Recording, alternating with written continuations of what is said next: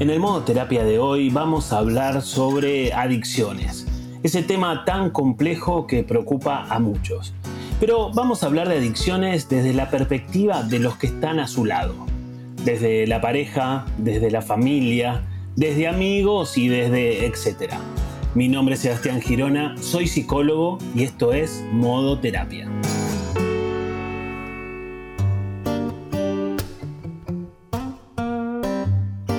Como te contaba en la presentación del capítulo, vamos a hablar de este tema tan complejo, pero no estoy solo para hablar de un tema tan difícil. Me acompaña Facundo Sincunegui.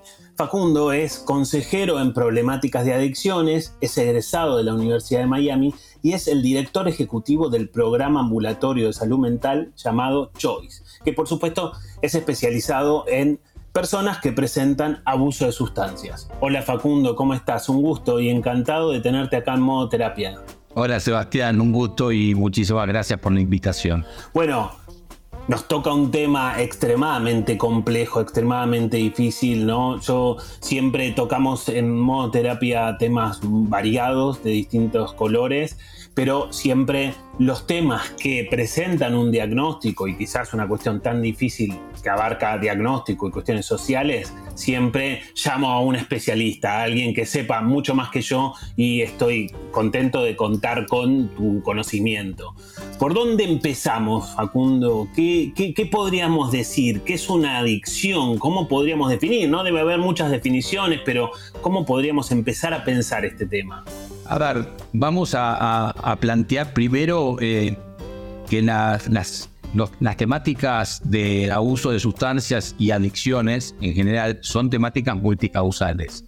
No son tan fáciles de, determinar a partir de una sola causa, porque de hecho no hay una sola causa. Intervienen un montón de factores, factor social, familiar, el factor eh, de, la, salud mental de la persona, es, la sustancia que, con la cual se está relacionando y de la cual abusa. Bueno, un montón de factores que complejizan la situación.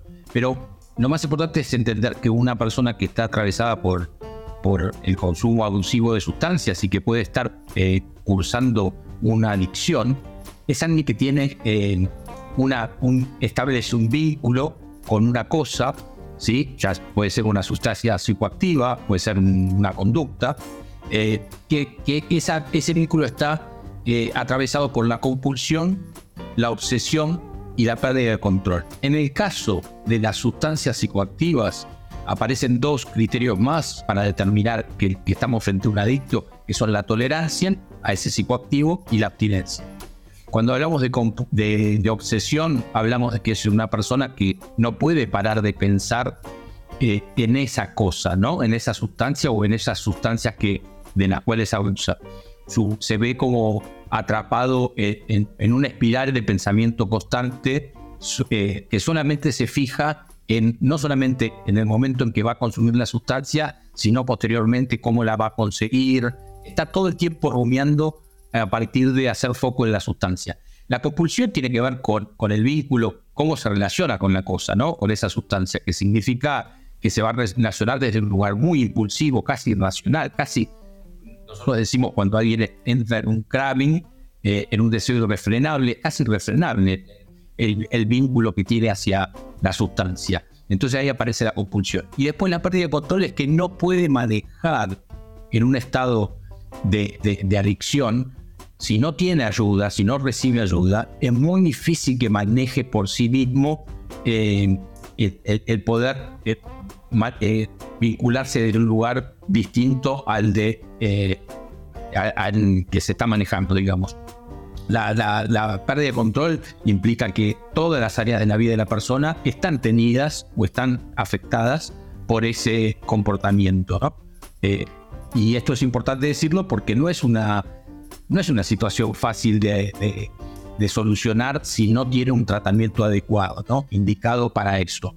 Generalmente uno habla de, un adicto como alguien que si le pone voluntad puede salir solo adelante y no es tan sencillo. Me, parece que, es más complejo que, que solamente la voluntad. Ojalá, ¿no? Ojalá, ojalá bastara con la voluntad, ¿no? Porque la verdad que sí, realmente se presentan tantas complicaciones que evidentemente con la voluntad no alcanza, que quizás la voluntad para empezar un tratamiento debe estar, pero que son los, los, primeros pasitos, ¿no? En todo caso. A ver, yo te entiendo, Facu, que es como tener algo en el centro de tu escritorio, ¿no? Como si, si tu cabeza fuera un escritorio y tenés este, este tema y además, no solamente que vos no tenés control, sino que ese tema, esta sustancia tóxica en este caso, ¿no? Pasa a tener el control sobre vos. ¿Digo bien? Decís perfecto porque la persona cuando pierde control se lo entrega de alguna manera a, la cosa con la cual se relaciona, ¿no? Está completamente dependiente de eso, de ese objeto, llámese cocaína, eh, la droga que sea, alcohol, eh, eh, termina viviendo a través de eso a través de eso que necesita, que es el, producto de su deseo más, más brutal, ¿no?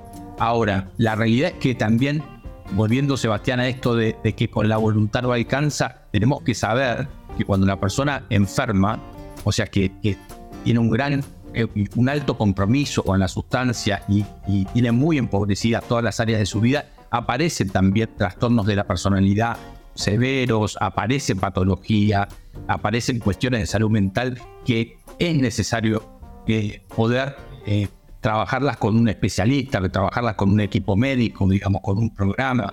No eh, la persona adicta generalmente tiene asociados problemas en su estructura de personalidad, muchas veces muy graves, otras no tanto, pero todo eso hay que acompañarlo desde, una, desde un abordaje multidisciplinario.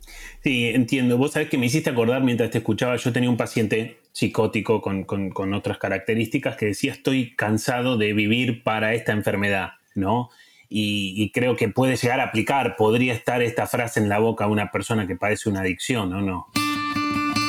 Totalmente. Yo eh, a veces dicen, eh, hace poco escuchaba, eh, más que escuchaba, leía un artículo, un artículo donde decía que en drogadependiente es el último en enterarse que tiene un problema. Yo no estoy muy de acuerdo con eso, más allá de que hay en la persona dependiente, ¿no? Una sustancia, eh, hay un problema donde generalmente se niega eh, la, la, enfermedad o se niega la problemática que lo atraviesa.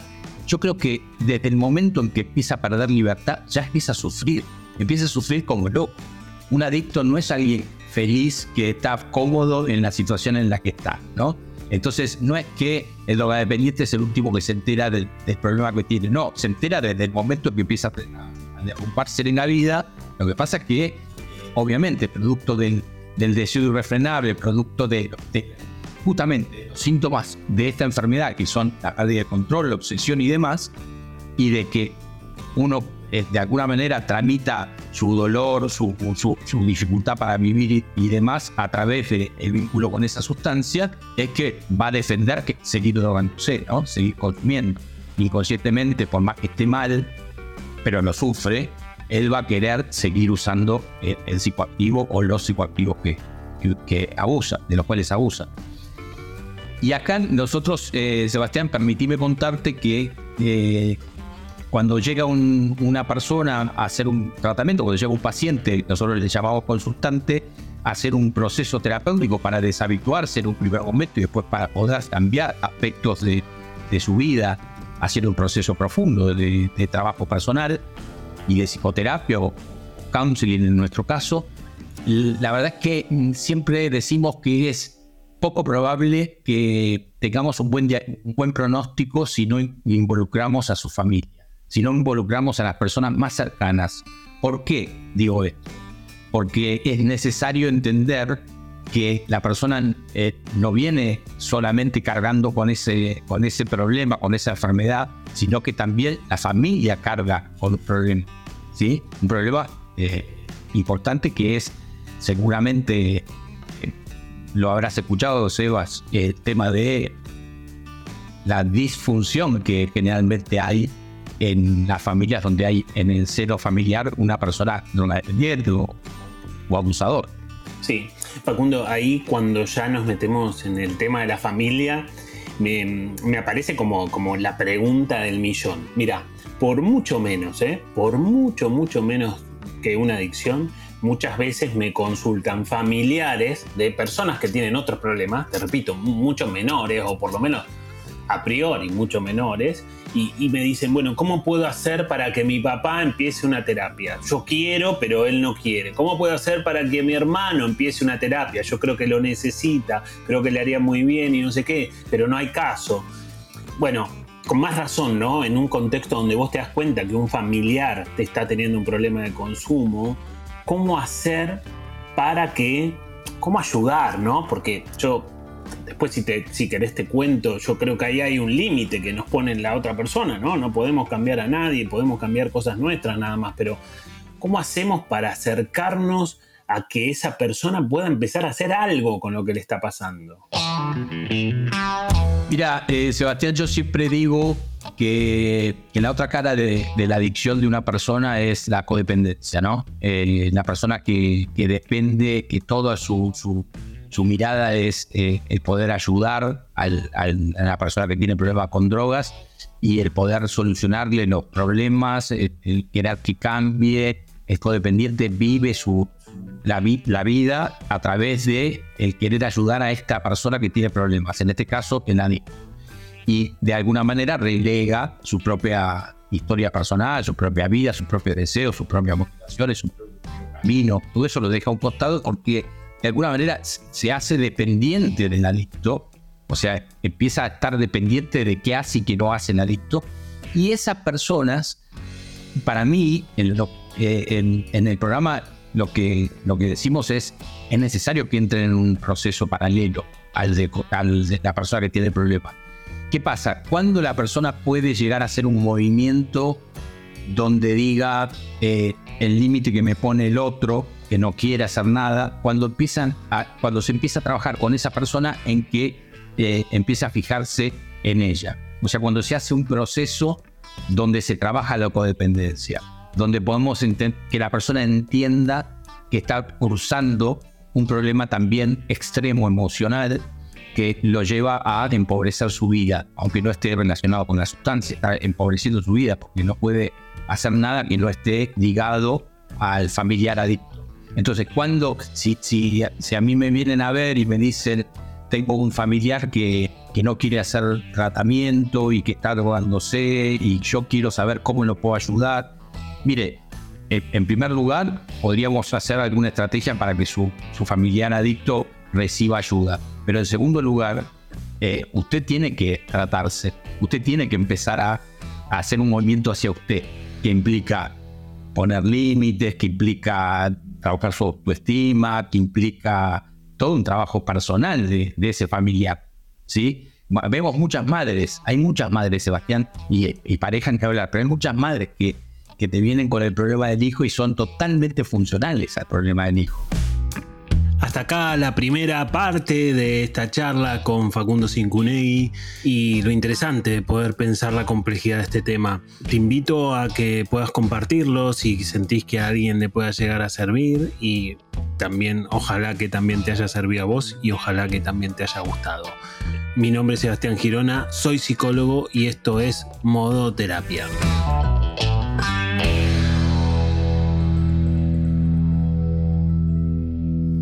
Si estás escuchando modo terapia es porque ya lo seguís y ya te gusta o porque te lo recomendaron y te empezó a gustar. Así que yo te recomiendo que puedas suscribirte en Spotify a modo terapia, que es completamente gratuito y te van a estar avisando cada vez que subamos un nuevo capítulo. Además también hay un sistema de estrellas para calificar al podcast que a mí me sirve mucho porque me da feedback sobre si los temas que voy eligiendo te sirven y te resultan útiles y además también sirve en el sentido de que otra gente también pueda empezar a escuchar a modo Como siempre te cuento también, yo formé un equipo de terapeutas que superviso y en el cual también hago las admisiones, así que si algún tema de los que tocamos acá en modoterapia te generan la inquietud o te generan la necesidad de empezar una terapia, podés enviar un mail a equiposebastiangirona.gmail.com y ahí te van a contar cuáles son las condiciones para empezar el proceso terapéutico con el equipo. Si estás de acuerdo, yo te voy a hacer virtualmente la entrevista de admisión y en esa admisión vamos a poder determinar cuáles son las cosas que te pasan y cuál es la escuela y la persona del equipo que mejor se pueden adaptar a las cosas que te están sucediendo. Así que no lo dudes y si estás con ganas de empezar una terapia, envía ese mail.